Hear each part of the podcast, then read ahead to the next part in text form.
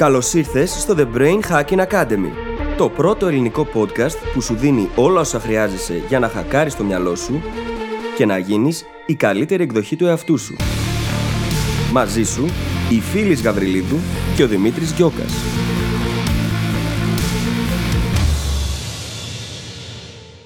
Γεια σου Brain Hacker και καλώς ήρθες σε άλλο ένα επεισόδιο του The Brain Hacking Academy. Στο σημερινό επεισόδιο συζητάμε για κάτι το οποίο μπορεί να σε βοηθήσει πάρα πολύ στην καθημερινότητά σου, την εργασία σου, τις ρουτίνες σου.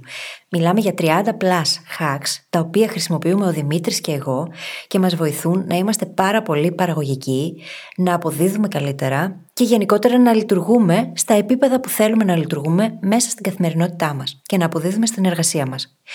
Ξεκινήσαμε να ηχογραφούμε το επεισόδιο και διαπιστώσαμε κάπου στην πορεία ότι είναι πάρα πολλά αυτά που θέλουμε να μοιραστούμε μαζί σου για να χωρέσουν σε ένα μόνο επεισόδιο. Γι' αυτό το λόγο εστιάζουμε εδώ σε εκείνα τα hacks που αφορούν στην αναβλητικότητα και την παραγωγικότητά μας. Θα πάρεις πάρα πολύ υλικό, πράγματα τα οποία ίσως και να τα ξέρεις, ίσως όμως και να μην τα γνωρίζεις ακόμα και μπορούν να σε βοηθήσουν πάρα πολύ. Και στο επόμενο θα συζητήσουμε ένα σωρό άλλα χρήσιμα πραγματάκια τα οποία σίγουρα θα αξιοποιήσεις. Λοιπόν, δεν θα σε καθυστερήσω άλλο, θα σε αφήσω να απολαύσεις το επεισόδιο. Κράτα στο μυαλό σου πω στι σημειώσεις του συγκεκριμένου επεισοδίου θα βρεις πάρα πολλά link τα οποία θα σε βοηθήσουν να βρεις όλα αυτά για τα οποία συζητάμε. Μιλάμε για εφαρμογές, μιλάμε για επεκτάσεις του Chrome που μπορεί να χρησιμοποιήσεις, πράγματα τα οποία είναι εξαιρετικά χρήσιμα και ωφέλιμα. Κράτα λοιπόν στο νου ότι μπορείς να τα βρεις όλα εκεί, στη σημειώση του επεισοδίου και τα λέμε στην άλλη πλευρά.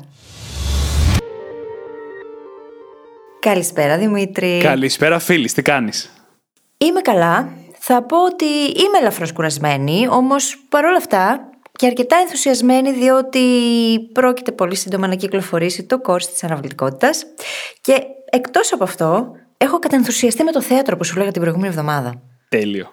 Είναι φανταστικά, περνάω πάρα πολύ ωραία, είναι εξουθενωτικό αλλά είναι εξαιρετικά ωραίο. Εσύ πώς είσαι; Εγώ είμαι σε μια φανταστική περίοδο, να σου πω την αλήθεια μου το οποίο προσπαθώ να το αναγνωρίζω κάθε στιγμή, γιατί συχνά το αφήνουμε να συμβαίνει και μετά όταν τα πράγματα δεν είναι τόσο καλά, λέμε Αχ, θα ήθελα να είμαι πάλι σε εκείνη τη φάση. Οπότε προσπαθώ να έχω πάρα πολύ επίγνωση και να ζω τη στιγμή όσο περισσότερο γίνεται, έτσι, σε ανθρώπινο επίπεδο. Γιατί όλα γενικά πάνε καλά και δίνω αρκετά συνειδητή προσπάθεια σε διάφορους τομείς, το οποίο δημιουργεί έναν θετικό κύκλο ανθρωποδότηση στη ζωή μου και χρησιμοποιώ το momentum, την ορμή από αυτό για ακόμα περισσότερα πράγματα. Για λίγο πιο συγκεκριμένα, είτε μιλάμε για τη δουλειά που πάει πάρα πολύ καλά και έρχονται φανταστικά πράγματα πολύ πολύ άμεσα από την ώρα που κυκλοφορεί αυτό το επεισοδιο είτε μιλάμε για τη γυμναστική, για τα χόμπι, για τις σχέσεις, για τη διατροφή, όλοι αυτοί οι τομείς μαζί πάνε καλά αυτή την περίοδο. Και προσπαθώ πολύ συνειδητά να βελτιώσω και τις αυτόματες συμπεριφορές μου, τα standards μου. Έχουμε κάνει ένα αντίστοιχο επεισόδιο ότι είσαι η χειρότερη εκδοχή που μπορείς να αποδεχτείς. Και χρησιμοποιώ αυτή την περίοδο για να ανεβάσω λίγο ακόμα το ποια είναι αυτή η χειρότερη εκδοχή που μπορώ να αποδεχτώ. ώστε όταν τα πράγματα κάνουν τον κύκλο τους και δεν είναι μια τόσο καλή περίοδος που ξέρω ότι θα γίνει αυτό κάποια στιγμή, να είμαι σε ένα καλύτερο σημείο από ό,τι ήμουν την προηγούμενη φορά. Τέλεια. Χαίρομαι πάρα πολύ. Και βοηθούν σε όλα αυτά και οι ρουτίνες και τα hacks για τα οποία θα συζητήσουμε σήμερα. Πριν πάμε όμως αυτό, πες μου λίγο για το course και πόσο ενθουσιασμένος είσαι που πρόκειται να κυκλοφορήσει τώρα. Δεν μπορείς να φανταστείς. Καταρχάς, το αποτέλεσμα βγαίνει φανταστικό. Έτσι θα το δείτε πολύ πολύ άμεσα ή μπορείτε να το δείτε ήδη αν δεν ακούτε αυτό το επεισόδιο τις μέρες που κυκλοφόρησε. Το αποτέλεσμα λοιπόν βγαίνει φανταστικό και πάνω απ' όλα ενθουσιάζομαι με την ιδέα ότι θα μπορέσουμε να το μοιραστούμε με τους brain hackers μας. Επιτέλους, γιατί πρόκειται για την ε, δικιά μου προσωπική μάχη με την αναβλητικότητα εδώ και πάρα πάρα πολλά χρόνια, όλη μου τη ζωή πρακτικά. Ξεκίνησε όταν ήμουν 7 χρονών, όπως θα μάθετε, στο course. και μέχρι και σήμερα ακόμα είναι μια συνεχόμενη μάχη. Εννοείται βέβαια ότι έχω περάσει πλέον το σημείο στο οποίο με εμπόδιζε πραγματικά. Και είχα ανάγκη τότε στα πρώτα μου βήματα κάποιος να μου μάθει κάποια από αυτά τα πράγματα που κυριολεκτικά πόνεσα πολύ για να μάθω και να ανακαλύψω. Και ενθουσιάζομαι στην ιδέα ότι μπορώ να τα μοιραστώ αυτά με ανθρώπους που δεν θα χρειαστεί να ταλαιπωρηθούν τόσο όσο ταλαιπωρήθηκα εγώ με την αναβλητικότητα. Και θα σου πω, όχι επειδή είσαι εσύ, ότι το περιεχόμενο είναι φανταστικό, είναι πάρα πολύ καλό. Θεωρώ ότι οποιοδήποτε αποκτήσει πρόσβαση σε αυτό το course θα βοηθηθεί ουσιαστικά και θα μπορέσει να αντιμετωπίσει το ζήτημα της αναβλητικότητας, στην ουσία του όμως, στον πυρήνα του, γιατί όπως λέει ο Δημήτρης, αγαπητοί μου brain hackers, η αναβλητικότητα είναι απλά ένα σύμπτωμα. Και χρειάζεται να πάμε και να λύσουμε το πραγματικό πρόβλημα που υπάρχει από πίσω και να βρούμε τους τρόπους να προγραμματίσουμε το μυαλό μας να μας βοηθάει και να μην δουλεύει πια εναντίον μας. Και αυτό δεν είναι κάτι που μπορείς να το λύσεις με ένα απλό hack, όπως ας πούμε να χρησιμοποιήσεις τη μέθοδο Pomodoro. Δεν είναι τόσο απλό. Όταν είσαι ειδικά χρόνια αναβλητικός ή αναβλητική, έτσι. Ακριβώς. Οπότε είναι κάτι το οποίο είμαι πραγματικά πάρα πολύ περήφανη που είναι η πρώτη παραγωγή του Brain Hacking Academy και χαίρομαι και ανυπομονώ, πραγματικά ανυπομονώ. Δεν ξέρω τι άλλο να πω, αλήθεια. Και πέρα από τα προφανή που είναι οι στρατηγικές αντιμετώπισης της αναβλητικότητας, είτε πιο μακροπρόθεσμες είτε τα hacks, είναι στην πραγματικότητα ένα πολύ δυνατό course ψυχολογίας. Και ίσως ακόμα καλύτερα, όλη αυτή την ψυχολογία θα μπορέσετε να την εφαρμόσετε στον εαυτό σας. Έχει μέσα τα εργαλεία για να πάρετε όλες αυτές τις γνώσεις και να μελετήσετε το δικό σας εαυτό και να πείτε εγώ πού στέκομαι, εγώ τι φοβάμαι, εγώ για ποιον λόγο γίνομαι αναβλητικός ή αναβλητική; Και μετά να δούμε τις στρατηγικές. Και το υπέροχο είναι ότι μέσα σε όλη αυτή την ενδοσκόπηση υπάρχουν τόσο πολλά πράγματα που είναι μεταφέρσιμα. Οπότε, αν κάποιος θέλει να δουλέψει με αυτά τα εργαλεία, θα δουλέψει μαζί τους και έπειτα θα διαπιστώσει πως δεν τον βοηθούν απλά να διαχειριστεί την αναβλητικότητα, αλλά και ένα σωρό άλλα πράγματα.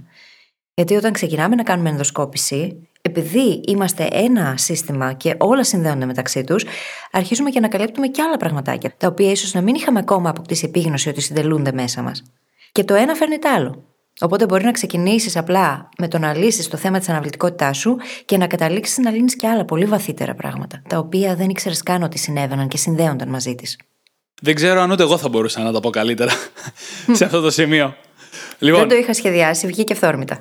Και ήταν φανταστικό. Λοιπόν, λέω να προχωρήσουμε στο επεισόδιο μας για σήμερα, στο οποίο θα κάνουμε κάτι ελαφρώς διαφορετικό, αλλά πάρα πάρα πολύ δυνατό. Θα μοιραστούμε μαζί σας τα hacks και τις στρατηγικές και ίσως τις συνήθειες που εμείς οι ίδιοι χρησιμοποιούμε σε καθημερινή βάση για να μπορούμε να αποδίδουμε όσο καλύτερα μπορούμε, να μπορούμε να αντιμετωπίζουμε τις κακές περιόδους όταν προκύπτουν και πολλά άλλα όπως θα δείτε κατά τη διάρκεια του επεισοδίου. Διάφορες κατηγορίες. Εννοείται ότι κάποιες από αυτές έχουν να κάνουν και με την αναβλητικότητα. Για να το συνδέσω με αυτό που μόλις λέγαμε. Και μπορούμε να ξεκινήσουμε από αυτές που έχουν να κάνουν με την ίδια την αναβλητικότητα, διότι νομίζω πως είναι μια πάρα πολύ καλή μετάβαση σε αυτό. Πριν πάμε στα forcing functions, δηλαδή τις περιοριστικές λειτουργίες όπως τις έχει μεταφράσει ο Δημήτρης για το course, ε, υπάρχουν κάποια πολύ σημαντικά πράγματα τα οποία χρειάζεται κανείς να έχει λάβει υπόψη. Χρειάζεται να είναι πολύ ξεκάθαρο το τι κάνουμε κάθε μέρα να έχουμε έναν ξεκάθαρο στόχο, έτσι ώστε να μπορούμε να εστιάζουμε σε ένα πράγμα κάθε φορά. Αν δεν είναι ξεκάθαρο το τι έχω να κάνω μέσα στην ημέρα μου, τότε τα πράγματα είναι πολύ συγκεχημένα. Αυτό οδηγεί στο να χάνω χρόνο, οδηγεί στο να μην είναι ξεκάθαρες οι αποφάσεις μου, οδηγεί ίσως ακόμα και στο να χρονοτριβώ. Οπότε βοηθάει πάρα πολύ το να είναι πολύ ξεκάθαρος ο στόχος μας ανά ημέρα. Εμένα προσωπικά, αυτό που με έχει βοηθήσει ιδιαίτερα σε αυτό το κομμάτι είναι το day theming. Το να έχει κάθε μέρα της εβδομάδας μου μια συγκεκριμένη θεματική. Για παράδειγμα, οι τρίτες είναι αφιερωμένες στο podcast. Που σημαίνει σημειώσεις, συζήτηση, ηχογράφηση, pre-editing. Τις τρίτες δεν κάνω τίποτα άλλο πέρα από αυτά. Και αυτό έχει βοηθήσει πάρα πολύ στο να παίρνω καλύτερες αποφάσεις να διαχειρίζομαι το χρόνο μου καλύτερα, συν ότι το μυαλό μου είναι εστιασμένο σε ένα πράγμα, στην εκπομπή και τίποτα άλλο. Και τίποτα δεν με καθυστερεί και δεν μπαίνει ανάμεσα σε μένα και σε αυτό που έχω να κάνω. Οπότε αυτό είναι ένα πολύ σημαντικό κομμάτι, στο οποίο προστίθεται και το ίδιο το time blocking, για το οποίο έχουμε κάνει ολόκληρο επεισόδιο στο παρελθόν. Ακριβώς. Και μια πολύ ενδιαφέρουσα, πιο πρακτική εφαρμογή αυτού του κανόνα είναι μια άσκηση που ο ίδιος ο Tim Ferris έχει μοιραστεί, η οποία είναι η εξής. Μάζεψε όλες τις δουλειές που έχεις να κάνεις, ή τουλάχιστον τις πιο σημαντικές από αυτές, σε ένα χαρτί και ρώτα τον εαυτό σου την εξής ερώτηση. Ποια από αυτές, αν την κάνω σήμερα και αν κάνω μόνο αυτή σήμερα, θα έχει κάνει τη μέρα μου να είναι επιτυχημένη; Mm-hmm. Θέλεις να εντοπίζεις πάντα το πιο σημαντικό κομμάτι της ημέρας, το οποίο και θα σου δώσει την αίσθηση ότι τα κατάφερες για εκείνη τη μέρα και θα σε φέρει πιο κοντά στον στόχο σου, στα όνειρά σου. Αν το κάνεις αυτό συστηματικά, τότε τα αποτελέσματα θα είναι εκθετικά. Και επίσης είναι πολύ χρήσιμο αυτό το εργαλείο σε μέρες που έχουμε πολλά να κάνουμε, φαίνονται όλα σημαντικά και πρέπει να ξεχωρίσουμε το σε ποιο θα επικεντρωθούμε. Και είναι σημαντικό αυτό έτσι. Διότι η εστίασή μας ορίζει και το ίδιο το αποτέλεσμα. Στο επεισόδιο που συζητήσαμε για το flow, είπαμε ποιο ρόλο παίζει στην πραγματικότητα η εστίαση η ίδια. Και μπορεί να οδηγήσει και στο να κερδίζουμε χρόνο. Κάτι ακόμα που μπορεί να βοηθήσει αυτή την εστίαση είναι και τα χρονικά πλαίσια να έχουμε πολύ ξεκάθαρα στο μυαλό μας από ποια ώρα μέχρι ποια ώρα εργαζόμαστε. Το time blocking έχει και αυτό το ρόλο. Μας βοηθάει να ξεκαθαρίσουμε ότι Τρεις με πέντε θα κάνω αυτή τη δουλειά. Και πρέπει να έχει τελειώσει μέσα σε αυτά τα πλαίσια. Ο νόμος του Πάρκινσον που ενεργοποιείται εδώ είναι κάτι το οποίο μπορεί να φέρει εκθετικά αποτελέσματα. Και για μένα, για παράδειγμα, είναι ένας πάρα πολύ ωραίος κανόνας που μπήκε σχετικά πρόσφατα, το ότι οποιαδήποτε δουλειά έχω να κάνω τελειώνει στις 7. Και από τις 7 και μετά ο χρόνος είναι δικός μου. Είναι προσωπικός μου χρόνος και δεν τον διαπραγματεύομαι. Με έχει βοηθήσει από τη μία στο να παίρνω καλύτερες αποφάσεις και από την άλλη να οργανώνω το χρόνο μου με τέτοιο τρόπο, έτσι ώστε να αποδίδω πολύ καλύτερα μέσα σε λιγότερες ώρες. Και καταλαβαίνουμε όλοι πόσο αυτό με έχει βοηθήσει να νιώθω ξεκούραστη, έτσι. Πάμε τώρα παρακάτω σε κάποια ακόμα hacks της αναβλητικότητας. Θα μπορούσαμε να μιλήσουμε για ώρες, για στρατηγικές πιο γενικές, αλλά έχουμε κάνει επεισόδια για την αναβλητικοτητα Και σύντομα θα είναι διαθέσιμο και το course για να μπορέσετε να πάτε ακόμα πιο βαθιά. Αλλά υπάρχουν κάποια hacks, όντως κάποιες μικρές αλλαγές που μπορούμε να κάνουμε άμεσα και να αλλάξουν τη ζωή μας. Τώρα, η πιο σημαντική από αυτές για μένα είναι το να μπλοκάρουμε τους εαυτούς μας από τα πράγματα που μας αποσπάνε. Οι περισσότεροι δουλεύουμε και περνάμε πολύ χρόνο σε έναν υπολογιστή ή σε ένα κινητό. Άρα λοιπόν, τι πιο λογικό από το να μπλοκάρουμε τις ιστοσελίδες και τις εφαρμογές που μας κάνουν και χάνουμε πάρα πολύ χρόνο. Για τον υπολογιστή, το καλύτερο εργαλείο που έχω βρει μέχρι σήμερα για αυτό είναι το Cold Turkey. Πάρα πολύ απλό στη χρήση, έχει δωρεάν έκδοση, η πληρωμένη του έκδοση είναι πάρα, πάρα πολύ φθηνή και δεν είναι Και το πιο σημαντικό, δεν μπορείς να το προσπεράσεις. Γιατί μερικές φορές η αναβλητικότητα μπορεί να ξεφύγει εκτός ελέγχου. Και αν έχεις και λίγο τεχνικές ικανότητες όπως εγώ, θα κάνεις τα πάντα για να προσπεράσεις το πρόγραμμα. Και το συγκεκριμένο δεν μπορείς. Άρα είναι ίσως και το καλύτερο εργαλείο για να είσαι σίγουρος ότι θα μείνεις πιστός στη δέσμευσή σου. Πράγματι, το Cold Turkey είναι μία από τις εφαρμογές που έχει βοηθήσει και εμένα πάρα πολύ. Ειδικά σε εκείνες τις φάσεις που ήξερα ότι μπορεί να παρασυρθώ και να χάσω πάρα πολλές ώρες βλέποντας Netflix. Παράλληλα με αυτό όμως, με έχει βοηθήσει πολύ και το Newsfeed Eradicator του Facebook. Διότι στην ουσία αποκλείει όλο το newsfeed και αυτό έχει οδηγήσει στο να κερδίζω πάρα πολύ χρόνο. Διότι όταν μπαίνω στο Facebook, μπαίνω με συγκεκριμένο σκοπό που έχει να κάνει συνήθως με το Brain Hacking Academy ή με το να δω το Messenger. Οπότε από τον υπολογιστή δεν μου τρώει χρόνο γιατί εμφανίζονται διάφορες τυχαίε αναρτήσεις. Πράγμα το οποίο επίσης το έχω λύσει βέβαια, διότι έχω συγκεκριμένα προφίλ accounts τα οποία ακολουθώ ή δεν ακολουθώ αντίστοιχα. Οπότε ακόμα και από το κινητό όταν μπαίνω, βλέπω συγκεκριμένα πράγματα, συγκεκριμένες ενημερώσεις και ξέρω ότι εσύ αυτό το έχεις πάει και σε next level, έτσι. Ναι. Εγώ δεν το έχω κάνει τόσο συστηματικά. Πράγματι είναι πάρα πολύ δυνατό αυτό το hack και θα το δούμε αργότερα στην δικιά του κατηγορία. Παραμένοντας τώρα στην αναβλητικότητα, έχεις πει για το Facebook το ίδιο πράγμα εγώ το χρησιμοποιώ πάρα πολύ στο YouTube. Είναι ένα extension στο Chrome που λέγεται DFTube, Distraction Free for YouTube, το οποίο βασικά σου δίνει τη δυνατότητα είτε να μπλοκάρεις πρακτικά τελείως την εφαρμογή, είτε να μπλοκάρεις συγκεκριμένα features, όπως ας πούμε τα προτινόμενα βίντεο στο πλάι, ώστε έτσι, αν θες να δεις ένα βίντεο, γιατί το χρειάζεσαι για αυτό που δουλεύεις, ας πούμε, να μην μπεις σε ένα τρυπάκι να δεις όλα τα βίντεο που σου βγάζει διαθέσιμα από δίπλα. Τα οποία συνήθως θα είναι προτινόμενα για εσένα και θα είναι διασκέδαση. Δεν θα ειναι δουλειά. Και υπάρχουν πολλά τέτοια εργαλεία. Γενικά, όπου βλέπετε τον εαυτό σας να χάνει πάρα πολύ χρόνο, Twitter, Netflix, Instagram, Facebook, YouTube, ψάξτε στο ίντερνετ αν υπάρχει τρόπος να το μπλοκάρετε. Είτε να μπλοκάρετε τελείως την εφαρμογή, είτε να την μπλοκάρετε για συγκεκριμένες ώρες, είτε να μπλοκάρετε συγκεκριμένα κομμάτια. Και για να μην λέμε ξανά τα ίδια και τα ίδια, το ίδιο ισχύει και στα κινητά. Υπάρχουν mm-hmm. εφαρμογές για τα κινητά. Το Freedom είναι η πρώτη που μου έρχεται στο μυαλό, οι οποίες αν τις χρησιμοποιήσετε και τις ρυθμίσετε σωστά, θα σας βοηθήσουν πάρα πολύ να είστε παραγωγικοί όταν το χρειάζεστε. Κάτι ακόμα το οποίο βοηθάει και εμένα πάρα πολύ είναι το πιο απλό, έτσι, το οποίο συνήθως δεν το κάνουμε το να κλείσουμε όλες τις ειδοποιήσεις στο κινητό ή στον υπολογιστή. Εγώ το έχω κάνει και στα δύο. Δεν χτυπάει καμία ειδοποίηση, ούτε email μου έρχονται, ούτε μηνύματα, ούτε τίποτα. Έχω μία μόνο εφαρμογή η οποία είναι ενεργοποιημένη για μηνύματα και από εκεί και πέρα, ειδικά τις ώρες που εργάζομαι, το κινητό μου είναι σε DND mode, σε do not disturb mode δηλαδή. Πράγμα που σημαίνει ότι δεν φωτίζεται καν η οθόνη και δεν μπορεί κανένας να με βρει. Χτυπάει κανονικά, δέχομαι κλήσεις ή μηνύματα, αλλά δεν μπορεί κανένας πέρα από μια πολύ περιορισμένη λίστα ανθρώπων την οποία έχω ορίσει εγώ, για τους οποίους το κινητό θα χτυπήσει όταν θα με καλέσουν. Από εκεί και πέρα όμως δεν αφήνω το κινητό να μου αποσπάσει την προσοχή για κανένα λόγο. Και το ίδιο ακριβώς έχω κάνει και με τις εφαρμογές στον υπολογιστή μου. Mm-hmm. Ακριβώς. Πολύ σημαντικό γιατί περισσότεροι μπορεί να κλείσουμε κάποιες ειδοποιήσεις στο κινητό, αλλά αφήνουμε τον υπολογιστή να μας κάνει όλα τα email, όλα όσα έρχονται τέλος πάντων μπροστά. Δεν το θέλουμε ούτε αυτό. Και μάλιστα τις περισσότερες φορές δουλεύουμε στον υπολογιστή. Εκεί θέλουμε να μην μπορούμε να χαζέψουμε περισσότερο και όχι στο κινητό. Ακριβώς. Και ειδικά αν το έχεις αυτοματοποιήσει αυτό και έχεις βάλει απλά τον υπολογιστή ή το κινητό σου να μπλοκάρουν για συγκεκριμένες ώρες συγκεκριμένα πράγματα από μόνα τους, δεν χρειάζεται και να το σκεφτείς. Για παράδειγμα, το DD στο κινητό μου, όταν εργάζομαι, το ενεργοποιώ εγώ η ίδια. Όταν όμως είναι να πάω για ύπνο το βράδυ και ξεκινάει η βραδινή μου ρουτίνα, δεν θα κάτσω να το κάνω κάθε βράδυ από την αρχή. Έχω ορίσει τις ώρες στις οποίες ξεκινάει από μόνο του να λειτουργεί. Πράγμα που σημαίνει ότι γύρω στις 10 έχω παρατήσει το κινητό μου κάπου σε μια γωνία και δεν ασχολούμαι άλλο μαζί του και εκείνο δεν ασχολείται άλλο μαζί μου. Και θα πάρουμε μια ανάσα λίγο από όλα αυτά τα hacks και να πούμε ότι όλα αυτά είναι πράγματα που όντως χρησιμοποιούμε στη ζωή μας ή τουλάχιστον τα έχουμε χρησιμοποιήσει σε συγκεκριμένες περιόδους στο παρελθόν που ήταν πιο απαιτητικές ή που ένα πρόβλημα ήταν πιο μεγάλο από ό,τι είναι σήμερα. Α πούμε, πολλά από αυτά τα hacks της αναβλητικότητα τα χρησιμοποιώ ακόμα και σήμερα, αλλά όχι κάθε μέρα. Όταν τα χρειάζομαι, όταν ξέρω ότι έχω πολλή δουλειά και πρέπει οπωσδήποτε να τη βγάλω. Το ζήτημα είναι ότι όλα αυτά είναι πραγματικά. Και επειδή θα πούμε πολλά σήμερα, είναι πάρα πολλά τα hacks, έχετε στο μυαλό σας ότι δεν γίνεται σήμερα να τα ακούσετε όλα αυτά και αύριο να πάτε να εφαρμόσετε 20 καινούργια hacks στη ζωή σας. Εμείς δεν το κάναμε έτσι σε καμία περίπτωση. Μπαίνει ένα-ένα. Μου αρέσει αυτό που είπαν τα παιδιά, λέω να το χρησιμοποιήσω κι εγώ, ένα από αυτά.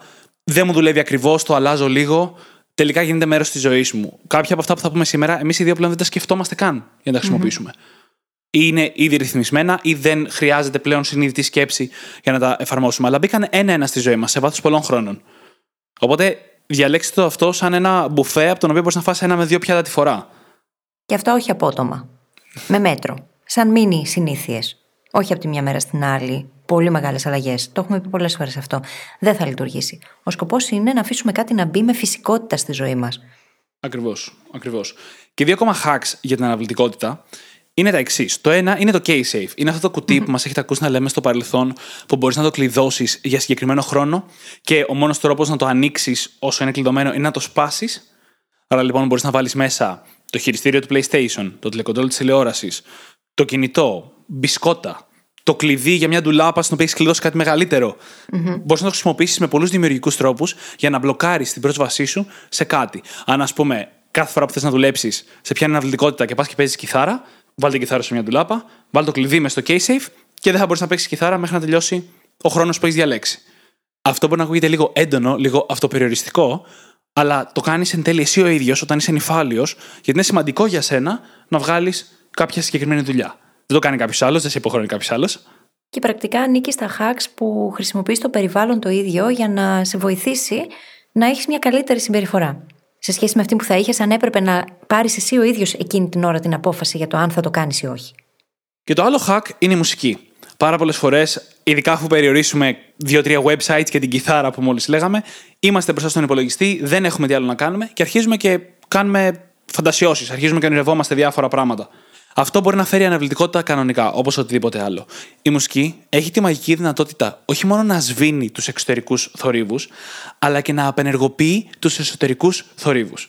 Γιατί ο ήχος της μουσικής γεμίζει την ισχύα μέσα στο κεφάλι μας και δεν είμαστε πλέον σε διαδικασία να οραματιστούμε διάφορα πράγματα. Και είναι πιο εύκολο έτσι να δουλέψουμε. Πολύ δυνατό hack κατά της αναβλητικότητας που σπάνια εμφανίζεται μπροστά μας.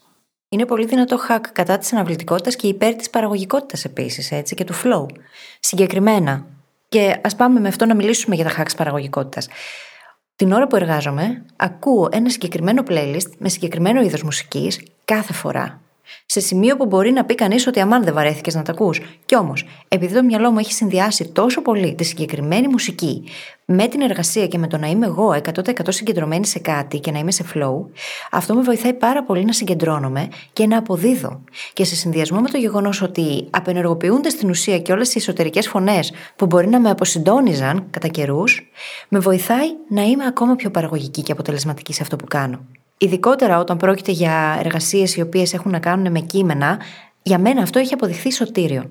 Καλά, γενικά δεν το συζητάμε ότι η μουσική είναι φανταστικό hack, είναι για την αναβλητικότητα, είναι για την παραγωγικότητα, είναι και για την ενέργεια. Θα τη δούμε σε λίγο σαν κατηγορια Το να βάζεις μουσική που σε ανεβάζει, να χορέψεις και λίγο αν γίνεται και το πώς αυτό σε φαίνει σε μια τελείως διαφορετική κατάσταση ενεργειακά για να κάνεις οτιδήποτε είναι αυτό που θες να κάνεις. Είναι φανταστικό εργαλείο. Είναι μακράν το καλύτερο hack που ξέρουμε επιστημονικά σήμερα για απότομη αλλαγή διάθεσης. Δεν υπάρχει κάτι παραπάνω. Παρεμπιπτόντως, έχουμε κάνει ένα επεισόδιο με hacks για αλλαγή διάθεσης συγκεκριμένα, το οποίο μπορείτε να ακούσετε με αυτό εδώ, και να το χρησιμοποιείτε όποτε θέλετε να αλλάξετε τη διάθεσή σας και να χρησιμοποιήσετε αυτή την καλύτερη διάθεση για να αποδώσετε όταν αυτό χρειάζεται. Γυρνώντας τώρα λίγο στην παραγωγικότητα, το πιο σημαντικό hack από όλα για εμένα, παρόλο που δεν του φαίνεται, είναι το να βλέπω τα βίντεο σε μεγαλύτερες ταχύτητες. Τρελό. Μου έχει λύσει τα χέρια άπειρες φορές. Ναι, πραγματικά, πραγματικά. Αυτό ξεκίνησε από courses στο Coursera ή στο Udemy, δεν θυμάμαι, στα οποία μίλαγε πάρα πολύ αργά ο συγκεκριμένος εισηγητής και είπα θα το βάλω λίγο πιο γρήγορα, στο 1,25 που σου έχουν οι πλατφόρμες μέσα. Και μου άλλαξε τη ζωή. Γιατί μπορούσα να δω τα βίντεο με άνεση στο 1,25, μάλιστα στο 1,5 μετά από λίγο καιρό, και να μαθαίνω κανονικότατα κερδίζοντας αισθητό χρόνο. Ένα βίντεο 15 λεπτών ξαφνικά κρατάγε 10 λεπτά με το 1,5. Το οποίο για όποιον τώρα αντιδράσει αρνητικά και πει ότι Α, αυτό δεν γίνεται, πώς θα τα καταλαβαίνω τι λένε. Προσωπικά, εγώ και ο Δημήτρης, ακούμε πολλές φορές το επιδείο. Μερικές φορές το επιδείο κόμμα κάτι, ανάλογα με τον εισηγητή, τον ομιλητή και τον ρυθμό ομιλίας του. Το μυαλό έχει την τάση να προσαρμόζεται πάρα πολύ εύκολα στο οτιδήποτε. Και αυτό με την ταχύτητα στην ομιλία το προσωμιάζω πολύ συχνά με την οδήγηση. Όταν οδηγάμε και πηγαίνουμε με 50 και ξαφνικά αυξάνουμε ταχύτητα και πηγαίνουμε στα 120, για εκείνα τα λίγα λεπτά που έχει γίνει μετάβαση, αντιλαμβανόμαστε την διαφορά. Μπορούμε να το καταλάβουμε. Όταν όμως πια οδηγούμε σταθερά με αυτή τη γρήγορη ταχύτητα, το μυαλό μας έχει προσαρμοστεί και μπορεί και αντιλαμβάνεται το περιβάλλον. Το ίδιο ακριβώς συμβαίνει με την ταχύτητα στην ομιλία. Αυτό που περιγράφεις είναι ακριβώς ο λόγος που στην εθνική οδό με 120 μετά από ένα σημείο νιώθουμε ότι πάμε αργά. Ακριβώς. Ενώ μες στην πόλη, αν πηγαίναμε με 120, θα λέγαμε τώρα θα πεθάνω, τώρα θα πεθάνω. Το ίδιο λοιπόν, ακριβώς το ίδιο, συμβαίνει και με το audio ή με το βίντεο.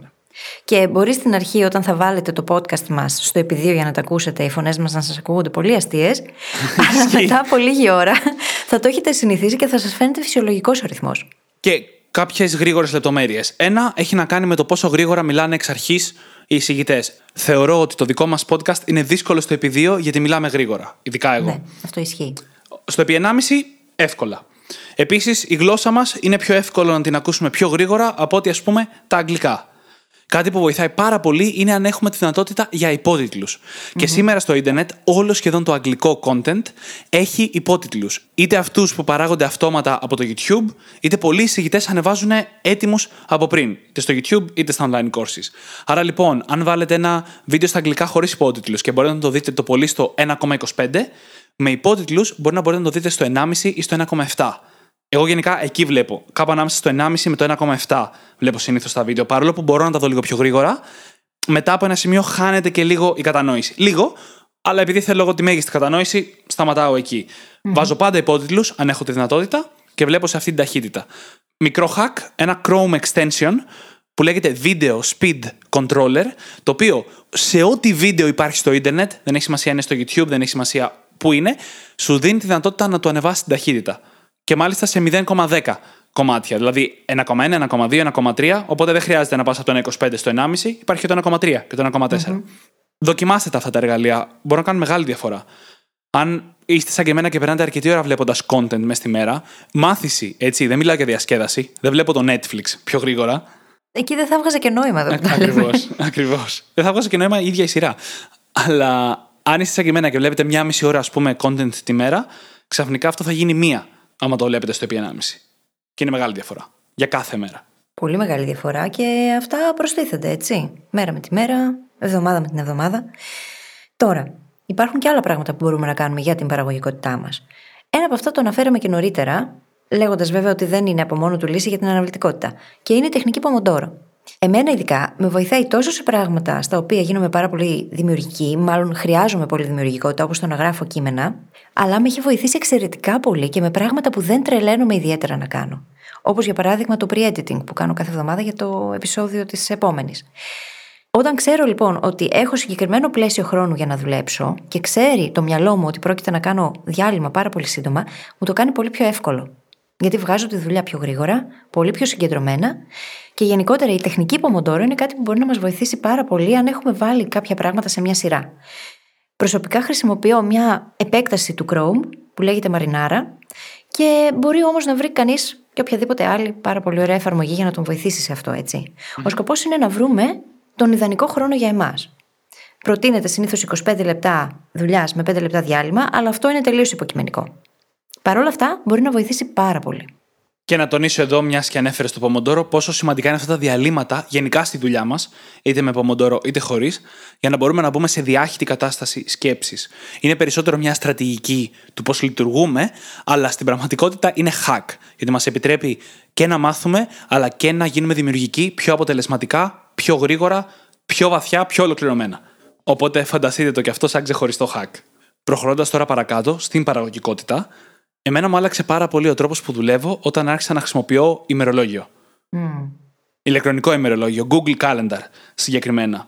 Παρόλο που πάντα ήμουν ο άνθρωπος που προτιμούσε το χαρτί και το μολύβι, παραδόξως για κάποιον που είναι στον υπολογιστή όλη του τη ζωή, όταν άρχισα να χρησιμοποιώ το ηλεκτρονικό ημερολόγιο, γιατί άρχισα να έχω πλέον συνεργασίες, να πρέπει να κανονίζω meetings, να βλέπω το πρόγραμμά μου όλο μαζεμένο όμορφα, με βοήθησε πάρα πολύ. Και στο να μπορώ να προγραμματίσω τα ραντεβού μου σωστά, στο να μπορώ να φροντίσω να αφήσω ανοιχτό χρόνο για να δουλέψω και με κάτι που είπαμε νωρίτερα, το time blocking, για το οποίο έχουμε κάνει ολόκληρο επεισόδιο, ώστε να μπορώ να συνδυάζω τα ραντεβού μου με συγκεκριμένα κομμάτια δουλειάς. Time blocking είναι όταν παίρνουμε μια συγκεκριμένη εργασία και αποφασίζουμε πότε θα την κάνουμε ακριβώς. Θα την κάνω την Πέμπτη στις 12 το μεσημέρι και θα κρατήσει δύο ώρες.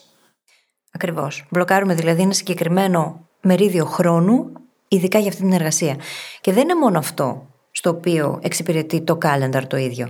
Είναι πάρα πολύ βοηθητικό διότι συγχρονίζει με όλες μας τις εφαρμογές, οπότε έχουμε πρόσβαση σε αυτό από το κινητό, από το tablet, από τον υπολογιστή.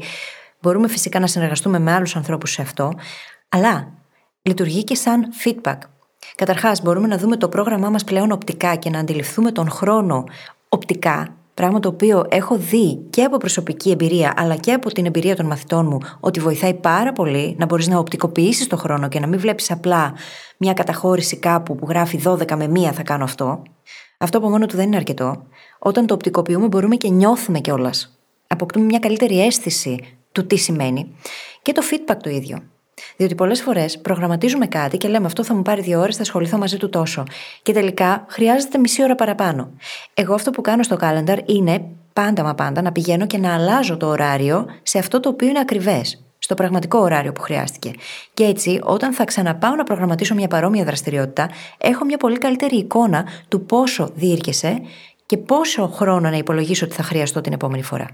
Είναι λοιπόν ένα πολύ καλό feedback και μας βοηθάει να δούμε κιόλας πόσα πράγματα πραγματικά ταιριάζουμε τελικά στο χρόνο μας μέσα στην ημέρα σε σχέση με αυτό που θα θέλαμε να ταιριάξουμε.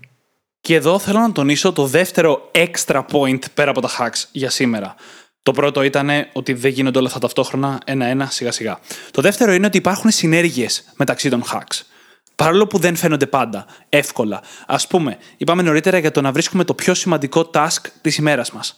Αν το συνδυάσουμε με το time blocking, ξαφνικά ξέρουμε και πότε θα δουλέψουμε σε αυτό.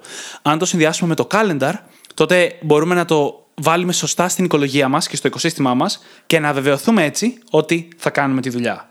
Μια άλλη συνέργεια πλέον είναι με το επόμενο hack, το οποίο είναι το να μην κανονίζουμε τα ραντεβού μας μόνοι μας, αλλά όσο μπορούμε να έχουμε ένα λογισμικό που δίνει επιλογές στον άνθρωπο που θέλει να κανονίσει ραντεβού μαζί μας και να κανονίζει με βάση αυτές τις επιλογές. Τι εννοώ, υπάρχει μια εφαρμογή, το Calendly και πολλές άλλες, το Acuity, το Book Like a Boss, νομίζω λέγεται, και πολλές mm. άλλες, στις οποίες μπορείς να ρυθμίσεις πότε είσαι διαθέσιμος. Α πούμε, είμαι διαθέσιμος μόνο Δευτέρες από τις 9 το πρωί μέχρι τις 12 το μεσημέρι, και οι άλλοι που θέλουν να κλείσουν ραντεβού μαζί σου να πηγαίνουν και να το κλείνουν μέσα από αυτό το σύστημα. Και το πιο ενδιαφέρον ακόμα είναι ότι παίρνει δεδομένα από το ημερολόγιο σου.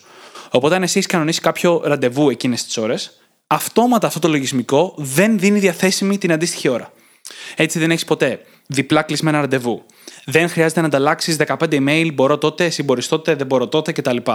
Και σου δίνει τη δυνατότητα να έχεις περισσότερο έλεγχο στο πρόγραμμά σου και στα ραντεβού σου. Το οποίο εννοείται με τη σειρά του βοηθάει την παραγωγικότητά μας. Εξαιρετικό hack το συγκεκριμένο. Σκεφτείτε πόσο χρόνο χάνουμε κάθε μέρα με τηλεφωνήματα και τηλέφωνα για να κανονίσουμε ένα απλό ραντεβού. Και χρειάζεται, μια και μιλάμε εδώ για χρόνο και για οργάνωση του χρόνου μας, να έχουμε στο μυαλό μας και ότι πάντα μα πάντα πηγαίνουμε πολύ αισιόδοξα εμείς οι άνθρωποι. Λέμε ότι θέλω να κάνω αυτή τη δουλειά και θα μου πάρει μία ώρα. Και το μία ώρα είναι το ιδανικό σενάριο. Όμως για κάποιο λόγο το μυαλό μας από προεπιλογή θέλει και επιλέγει το ιδανικό σενάριο. Η πραγματικότητα όμως απέχει πάρα πολύ από αυτό. Συνήθως μας παίρνει γύρω στο 50% επιπλέον του χρόνου που εμείς αρχικά και πολύ αισιόδοξα υπολογίζαμε. Άρα λοιπόν βοηθάει πολύ κάθε φορά που κάνετε ένα τέτοιο υπολογισμό να έχετε έναν απλό κανόνα στο νου. Να προσθέτετε ένα 50%. Δηλαδή, αν υπολογίζετε ότι κάτι θα σας πάρει μία ώρα, να βάζετε buffer time της τάξης της μισής ώρας. Αυτό είτε θα οδηγήσει στο να σας μείνει λίγη ώρα ελεύθερη για να χαλαρώσετε, να κάνετε λίγο diffuse, είτε θα σας δώσει άπλετο χρόνο έτσι ώστε να ολοκληρωθεί το project, δίχως το άγχος όμως του ότι πρέπει να πιέσω τα πράγματα και να τρέχω για να προλάβω. Γιατί υπολόγισα με λάθος τρόπο το χρόνο που νόμιζα ότι θα μου πάρει. Το επόμενο hack τώρα είναι να μην προσπαθούμε να κάνουμε τα ίδια πράγματα πολλές φορές μες στη μέρα. Να κάνουμε batching δηλαδή, να ομαδοποιήσουμε τις δουλειές και να τις κάνουμε όλες μαζί. Το πιο σημαντικό hack μέσα σε αυτό και το πρώτο πράγμα που εγώ κάνω στη ζωή μου είναι να μην ασχολούμαστε με τα email μας παραπάνω από μία, δύο, βία, τρεις φορές μέσα στην ημέρα. Γιατί τι κάνουμε περισσότεροι, έχουμε το email μόνιμα ανοιχτό, έρχεται ένα καινούριο email, το βλέπουμε, μπορεί να το απαντήσουμε, μπορεί απλά να μας αγχώσει, δεν έχει σημασία. Το θέμα είναι ότι μας έβγαλε εκτός ροής. Και μας απέσπασε την προσοχή. Ακριβώς. Ακριβώς. Άρα λοιπόν, τι θέλουμε εμείς να κάνουμε, να είμαστε μακριά από το email μας. Χρησιμοποιήστε το Cold Turkey που είπαμε νωρίτερα για να κλείσετε το email ή οποιοδήποτε άλλο σύστημα πρακτικό, όπως το να αφήσετε το κινητό μακριά για να μην έρχονται ειδοποιήσεις, έτσι ώστε να μην μπαίνετε στο email όλη τη μέρα. Θα βοηθήσει πάρα, πάρα πολύ στην παραγωγικότητα. Πάρα πολύ. Και κάτι ακόμα που βοηθάει πολύ ειδικά για όσους εργαζόμαστε μπροστά στον υπολογιστή, είναι το να έχουμε μόνο εκείνα τα tabs τα οποία μας είναι απαραίτητα για αυτό που κάνουμε ανοιχτά και τίποτα άλλο. Και σε αυτό βοηθάει και το να καθαρίσουμε το desktop μας, να μην υπάρχουν εκεί διάφορα πραγματάκια τα οποία είναι πεταμένα στις τέσσερις γωνιές. Οτιδήποτε τέλος πάντων προσθέτει πολυπλοκότητα χρειάζεται να το εξαλείψουμε. Για μένα είναι πολύ βοηθητικό να έχω σε μια οθόνη μόνο εκείνα τα tabs τα οποία χρειάζομαι και τίποτα άλλο και να έχω και τις ελάχιστες εφαρμογές που χρειάζομαι ενεργοποιημένες κάθε φορά. Για παράδειγμα, όταν δουλεύω πάνω σε κείμενα συγκεκριμένα, μπορεί να έχω το ένα tab το οποίο χρειάζομαι που βλέπω το αρχικό κείμενο, τώρα που δούλευα για παράδειγμα πάνω στα κείμενα ε, βοηθώντας για το κόρσο της αναβλητικότητα. Είχα στο ένα παράθυρο το κείμενο που χρειαζόμουν στα αγγλικά και στο άλλο παράθυρο το κείμενο το δικό μου, το ελληνικό. Και έτσι μπορούσα και δούλευα πολύ καλύτερα και δεν υπήρχε κάτι άλλο να μου αποσπά την προσοχή από εδώ και από εκεί, τα email ή οτιδήποτε στο παρασκήνιο τέλος πάντων. Ακριβώς. Δύο φανταστικά μικρά hacks σε αυτό ακριβώς που έλεγες. Το ένα είναι ένα Chrome extension που λέγεται X-Tab, στο οποίο μπορείς να ρυθμίσεις να σου περιορίζει τις ανοιχτές καρτέλες στον browser. Α πούμε, θέλω πέντε καρτέλες ανοιχτές τη φορά. Και μάλιστα του λες, αν ανοίξω έκτη, κλείσε την πιο παλιά, ας πούμε. Mm-hmm. Ή μη με αφήσεις να ανοίξω έκτη. Εσύ αποφασίζεις. Και το άλλο hack λέγεται One Tab Research. Όταν ψάχνεις να πάρεις πληροφορίες για ένα θέμα, είτε για να γράψεις ένα άρθρο, είτε για να λύσεις ένα πρόβλημα στη δουλειά, σαν προγραμματιστής, ας πούμε, ή οτιδήποτε, το να κάνεις την αναζήτηση στο research σου, την έρευνά σου, σε ένα tab. Το οποίο μπορείς να χρησιμοποιήσεις το X-Tab για να έχεις μόνο ένα tab ανοιχτό εκείνη τη στιγμή και να λες ότι αν θες να πας σε επόμενο άρθρο ή οτιδήποτε ή βίντεο, θα πρέπει να κλείσω το προηγούμενο. Με αποτέλεσμα να μην γίνεται αυτός ο τελείωτος χαμός που μετά δεν μπορείς να μαζέψεις με τίποτα μπροστά σου. Πραγματικά ένας χαμός που είναι όλα ανοιχτά και δεν το συνειδητοποιούμε, αλλά όταν έχεις τόσο πολλά ανοιχτά tabs, το μυαλό παθαίνει συμφόρηση. Και το ίδιο συμβαίνει και στη ζωή, έτσι.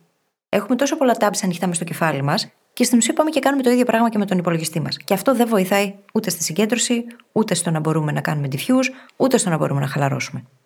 Το επόμενο hack, το οποίο είναι hack παραγωγικότητας από τη μία, αλλά στην πραγματικότητα μπορεί να αλλάξει τη ζωή μας με πολλούς διαφορετικούς τρόπους, είναι το να τολμήσουμε να κάνουμε delegate. Να αναθέσουμε δουλειές σε άλλους να τις κάνουν αντί για εμάς ή εκ μέρους μας. Ό,τι και αν είναι αυτές. Στα πλαίσια της εργασίας μας είναι εύκολο να το δούμε αυτό.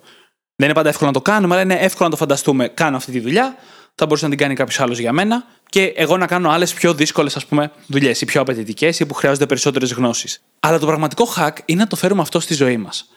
Ο πιο εύκολος τρόπος να το πούμε αυτό είναι ότι αν μπορείτε να το αντέξετε οικονομικά, βάλτε κάποιον να σας καθαρίζει το σπίτι. Είναι τόσες ώρες και τόση κούραση που γενικά πάνε χαμένες. Για μια δουλειά μπορεί να κάνει κάποιος άλλος και θέλει να κάνει κάποιος άλλος. Και είστε θα κερδίσετε όλο αυτό το χρόνο και την ενέργεια και κυρίως όλη τη σύφυλη πριν σηκωθείτε για καθάρισμα. Αν μοιάζουμε έστω και λίγο. το θέμα είναι και το κόστος ευκαιρίας, έτσι. Γιατί εκείνες οι ώρες που μπορεί να καθαρίζεις μπορεί να γίνονταν οτιδήποτε άλλο από σένα. Και αυτό χρειάζεται πάντα να το λαμβάνουμε υπόψη μας. Δεν είναι μόνο τα χρήματα που θα δώσεις, είναι και το τι δεν θα κάνεις επειδή θα κάνεις τις δουλειές. Και ίσως αυτό που θα έκανες στη θέση τους να ήταν πολύ πιο παραγωγικό, χρήσιμο, ωφέλιμο και να σε βοηθούσε να εξελιχθείς, να πας μπροστά. Οτιδήποτε μπορεί να ήταν. Και μόνο το να μπορείς να χαλαρώσεις απλά και να μην κάνεις τίποτα είναι και αυτό σημαντικό.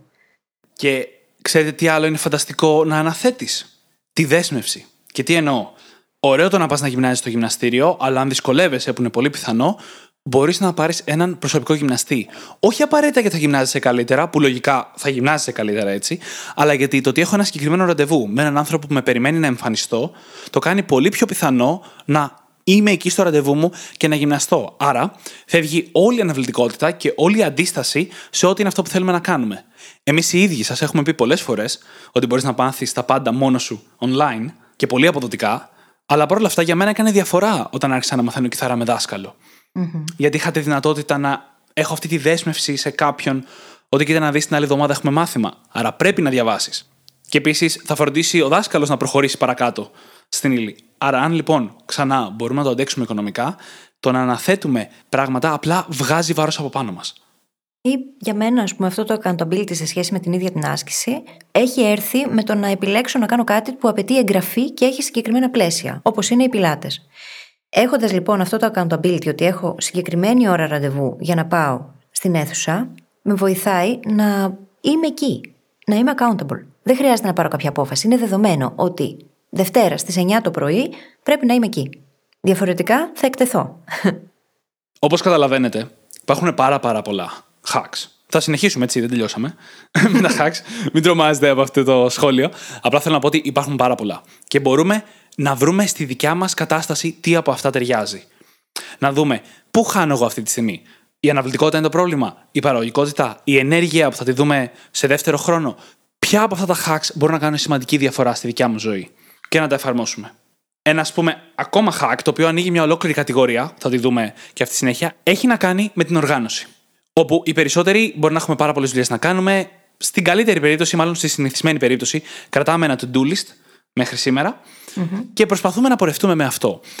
Αλλά αυτό το κάνει πάρα πολύ δύσκολο να διαχειριστούμε διορίες, να διαχειριστούμε διαφορετικά projects, να βάλουμε προτεραιότητες σε ένα τελείωτο to-do list που μαζεύεται μετά από κάποιο καιρό. Να συνεργαστούμε πάνω σε αυτό. Ακριβώς. Πολύ σημαντικό αυτό το να συνεργαστούμε. Πάρα και μάλιστα οι περισσότεροι έχουμε ένα to-do list που έχει μέσα να βάλω πλυντήριο και να τελειώσω εκείνο το project στη δουλειά. Τα οποία θα πρέπει να είναι χωριστά μεταξύ τους. Το καλύτερο λοιπόν από αυτά είναι να έχουμε ένα σύστημα διαχείρισης εργασιών ή project. Για κάποιους μπορεί να δουλεύει το χαρτί και το μολύβι, αρκεί να υπάρχει σύστημα. Α πούμε, το bullet journaling, σαν σύστημα, έχει εργαλεία για να το διαχειριστείς Και δεν είναι καλύτερο ή χειρότερο το χαρτί από τον υπολογιστή. Στον υπολογιστή, απ' την άλλη, υπάρχουν πάρα πολλά λογισμικά τα οποία μπορεί να χρησιμοποιήσετε για αυτή τη δουλειά. Λογισμικά όπως το Asana, το ClickUp, το Monday, το Basecamp και πολλά πολλά ακόμα. Τα οποία μας δίνουν τη δυνατότητα να έχουμε τις εργασίες μας με διορίες, να συνεργαστούμε με άλλους, να αφήνουμε ας πούμε, σχόλια στην ίδια εργασία, να τα βάλουμε μαζί σε groups, σε projects, να τα έχουμε χωριστά τα projects μεταξύ τους. Μπορούμε να κάνουμε φανταστικά πράγματα. Και είναι και πάρα, πάρα πολύ εύχριστα. Μπορούμε να τα έχουμε στο κινητό μας αυτά πάντα μαζί, σαν πληροφορία, όπου και να είμαστε. Εμείς προσωπικά χρησιμοποιούμε το Asana και κάνει μεγάλη διαφορά. Κάνει μεγάλη διαφορά και γλιτώνει πολύ χρόνο. Πολύ χρόνος στο logistics του να συνεννοείσαι με τους άλλους. Διότι μπορείς να αναθέσεις μέσα από αυτό εργασία σε κάποιον και να του έρθει μήνυμα ή να μπει απλά στο δικό του και να δει τι χρειάζεται να κάνει. Μπορείς να το αφήσεις ένα μήνυμα εκείνη την ώρα για να γίνει ασύγχρονα η επικοινωνία. Μπορεί, ας πούμε, ο Δημήτρης να μου αφήσει ένα μήνυμα το βράδυ που εργάζεται και να το δω εγώ το πρωί. Δεν χρειάζεται δηλαδή πλέον να είμαστε στον ίδιο χώρο ή να εργαζόμαστε τις ίδιες ώρες για να μπορέσουμε να συνεργαστούμε πάνω σε κάτι. Και πλάκα-πλάκα, πολύ μπορεί να εκτεθήκατε σε κάτι παρόμοιο τώρα με τον COVID, που όλοι αναγκαστήκαμε, ή οι περισσότεροι αναγκαστήκαμε να δουλέψουμε απομακρυσμένα. Mm-hmm. Να πω ότι δεν είναι κακό να συνδυάζουμε διαφορετικά συστήματα. Α πούμε, εμείς μεταξύ μας μπορεί να χρησιμοποιούμε το Asana για να επικοινωνήσουμε πράγματα, αλλά εγώ για τη δικιά μου προσωπική οργάνωση χρησιμοποιώ χαρτί και μολύβι. Απλά όχι ένα απλό μακροσκελές to-do list που το κοιτάς και σου παγώνει το αίμα. Και εγώ το ίδιο ακριβώς κάνω. Χρησιμοποιώ και εγώ bullet journal. Και με βοηθάει πάρα πολύ στο δικό μου καθημερινό πλάνο. Από εκεί και πέρα όμως τα κομμάτια που αφορούν τη συνεργασία μου με άλλους ανθρώπους, βοηθάει πάρα πολύ να τα έχω κάπου ηλεκτρονικά. Διότι έτσι γίνεται πολύ πιο εύκολο, γρήγορο, αποτελεσματικό και χωρίς όλη την τριβή στο ενδιάμεσο. Και πριν κλείσουμε το καθαρό κομμάτι της παραγωγικότητας, εννοείται ότι υπάρχουν πολλές στρατηγικές πλέον, όχι απλά hacks, για να είμαστε πιο παραγωγικοί. Ο κανόνας 80-20, ο νόμος του Πάρκινσον. Πολλά από τα επεισόδια μας, και για αυτά τα δύο έχουμε κάνει επεισόδια, αναφέρονται σε ακριβώς αυτό. Πώς να διαχειριστείς καλύτερα το χρόνο σου, την οργάνωσή σου, το πρόγραμμά σου, ώστε να αποδίδεις περισσότερο. Στην ίδια κατηγορία είναι και το επεισόδιο για το time blocking. Ξαναλέω, μπορεί να μην είναι hacks, αλλά αυτές οι στρατηγικές γίνονται απλοί κανόνες που τους χρησιμοποιείς σε καθημερινή βάση εύκολα και σου αλλάζουν τον τρόπο που λειτουργείς. Και είναι εκπληκτικό το να κοιτάς προς τα πίσω και να συνειδητοποιείς πόσα τέτοια πράγματα έχεις ενσωματώσει στο πλάνο σου, στο πρόγραμμά σου και σε βοηθούν να είσαι αποτελεσματικός και παραγωγικός, έτσι. Νωρίτερα που κάναμε σημειώσεις για το επεισόδιο, διαπίστωνα όλα αυτά και με εντυπωσίασε το πόσο πολύ έχω αλλάξει τον τρόπο που εργάζομαι τα τελευταία χρόνια χωρίς καν να το συνειδητοποιώ. Διότι Ακριβώς. κάθε ένα από αυτά μπήκε τόσο φυσικά στο πλάνο, στο πρόγραμμα, στην καθημερινότητά μου, που απλά τα θεώρησα κομμάτια της. Δίχως να χρειαστεί να σκεφτώ ποτέ «Α, κάνω και αυτό». Και σήμερα που έκατσα με πολύ επίγνωση να κάνω αυτές τις σημειώσεις, το συνειδητοποίησα και είπα «Α, για δες, όλα αυτά πριν από πέντε χρόνια δεν τα γνώριζα καν». Ακριβώς γι' αυτό έκανα το σχόλιο στην αρχή σχεδόν ότι δεν θα γίνουν αυτά όλα με τη μία και θα χτιστούν σιγά σιγά. Γιατί έμεινα άφωνος από το πόση ώρα μου πήρε να θυμηθώ και να καταγράψω όλα τα hacks που χρησιμοποιώ ή έχω χρησιμοποιήσει στρατηγικά στο παρελθόν. Ενώ όταν αποφασίσαμε να κάνουμε αυτό το επεισόδιο, φανταζόμουν ότι εντάξει, ξέρω ακριβώς τι hacks χρησιμοποιώ, θα είναι εύκολο από άποψη σημειώσεων. Αλλά πόση ώρα πήρε να θυμηθώ ποια πράγματα χρησιμοποιώ όντως στη ζωής μου. Γιατί πολλά από αυτά έχουν γίνει αυτόματα. Και σε καμία περίπτωση δεν περιμέναμε πριν ξεκινήσουμε ότι θα βγει δύο επεισόδια, έτσι. Ναι, γιατί παιδιά, προς γιατί τα εκεί έχει το περάσει η πάει. ώρα. Ναι, ναι, ακριβώς. Για την ακρίβεια, θα κλείσουμε την παραγωγικότητα με το εξής.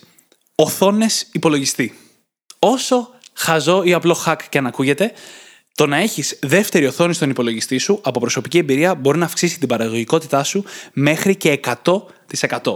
Ελάχιστα πράγματα μπορούν να το πούνε αυτό. Φαίνεται πολύ απλό, αλλά είναι ασύλληπτο. Ειδικά σε δουλειές που έχουν κάποια μορφή τσεκάρισμα, Όπως, ας πούμε, δουλεύω σε Excel και συχνά δουλεύουμε σε διαφορετικά Excel ταυτόχρονα. Οπότε θέλουμε να συγκρίνουμε αριθμούς και στοιχεία από το ένα αρχείο στο άλλο.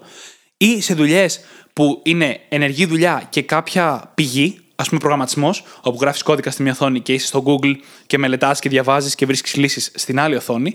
Σε αυτές τις δύο κατηγορίες εργασιών η παραγωγικότητα αυξάνεται κατακόρυφα με δεύτερη οθόνη. Παιδιά μου το λέει από τότε που το ξέρω και ακόμα δεν έχω πάρει δεύτερη οθόνη. Εγώ αυτή τη στιγμή έχω τρεις. Παραδέχομαι. Αυτή τη στιγμή που μιλάμε, είμαι με τρεις. Παρατήρησα ότι η τρίτη δίνει πολύ μικρή έξτρα προστίκη. Δηλαδή, αν η δεύτερη οθόνη είναι συν 100%, η τρίτη οθόνη μπορεί να είναι συν 10. Αλλά και πάλι αξίζει. Γιατί όχι. Οκ, αρκεί έχεις να το μην έχει χώρο. μειούμενα αποτελέσματα. Αυτό είναι το θέμα μας. Μειούμενα αποτελέσματα έχει, αρνητικά δεν έχει. Οπότε Ωραία. εντάξει. Ωραία, χαίρομαι. Είναι λοιπόν πολύ απλό hack, πολύ εύκολο και αυξάνει πάρα πολύ το πώς δουλεύουμε. Στην αρχή θα πάρει λίγο χρόνο να το συνηθίσουμε, γιατί δεν έχουμε συνηθίσει να δουλεύουμε με δύο οθόνες. Δεν θα ξέρουμε τι να την κάνουμε τη δεύτερη οθόνη τις πρώτες μέρες. Μην παραξενευτείτε αν στην αρχή είναι λίγο πιο άβολο από ό,τι περιμένατε. Αλλά μετά από λίγο θα γίνει δεύτερη φύση. Και μάλιστα, επειδή πολλοί δουλεύουμε σε λάπτοπ και δεν δουλεύουμε σε ένα σταθερό σημείο, να πεις ότι Α, έχω εκεί μόνιμα μια δεύτερη οθόνη. Εγώ έχω αγοράσει και μια φορητή οθόνη την οποία την έπαιρνα μαζί μου στη τσάντα με το λάπτοπ κανονικά και μπορεί να πήγαινα να δουλέψω στην καφετέρια και έβγαζα το λάπτοπ και τη δεύτερη οθόνη κανονικότατα, την σύνδεα στο λάπτοπ και είχα δύο οθόνες όπου και να δούλευα, ακόμα και στην καφετέρια. Τόσο σημαντικό ήταν για την παραγωγικότητά μου. Εδώ αυτός ο brain hacker ο συγκεκριμένος έχει ξεφύγει, παιδιά, όπως καταλαβαίνετε. το έχει τερματίσει το game. Δεν υπάρχει πιο πάνω. Κοίτα, δεις, πέρα από την πλάκα, έχω βιώσει τόσο μεγάλη διαφορά με τη δεύτερη οθόνη που δεν μπορούσα μετά από ένα σημείο έλεγα Θέλω δεύτερη οθόνη, θα βρω ό,τι και να γίνει. ναι, ναι, ναι. Θα βρω τρόπο να πηγαίνω στην καφετέρια και να έχω δεύτερη οθόνη. Δεν υπάρχει περίπτωση. Μα με ψήνεις τόση ώρα που μιλάς να παραγγείλω μια δεύτερη οθόνη για το λάπτοπ. Αλήθεια, παιδιά, είναι μεγάλο hack.